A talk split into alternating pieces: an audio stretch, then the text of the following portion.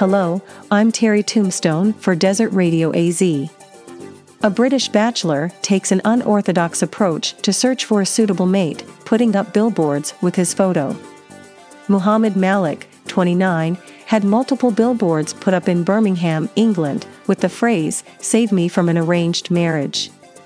The billboards direct interested women to his website, findmalikawife.com.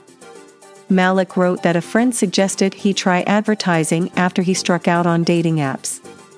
I just haven't found the right girl yet. It's tough out there. I had to get a billboard to get seen, he wrote. Malik said his ideal mate would be a woman in her 20s who shares his Muslim faith. I'm open to any ethnicity, but I've got a loud Punjabi family, so you need to keep with the bands, he wrote. The Bachelor said that despite the slogan on his billboard, he isn't against arranged marriages. I think arranged marriages have a place and tradition in many Islamic cultures. Many studies show that arranged marriages have many advantages, he wrote. I just want to try and find someone on my own first.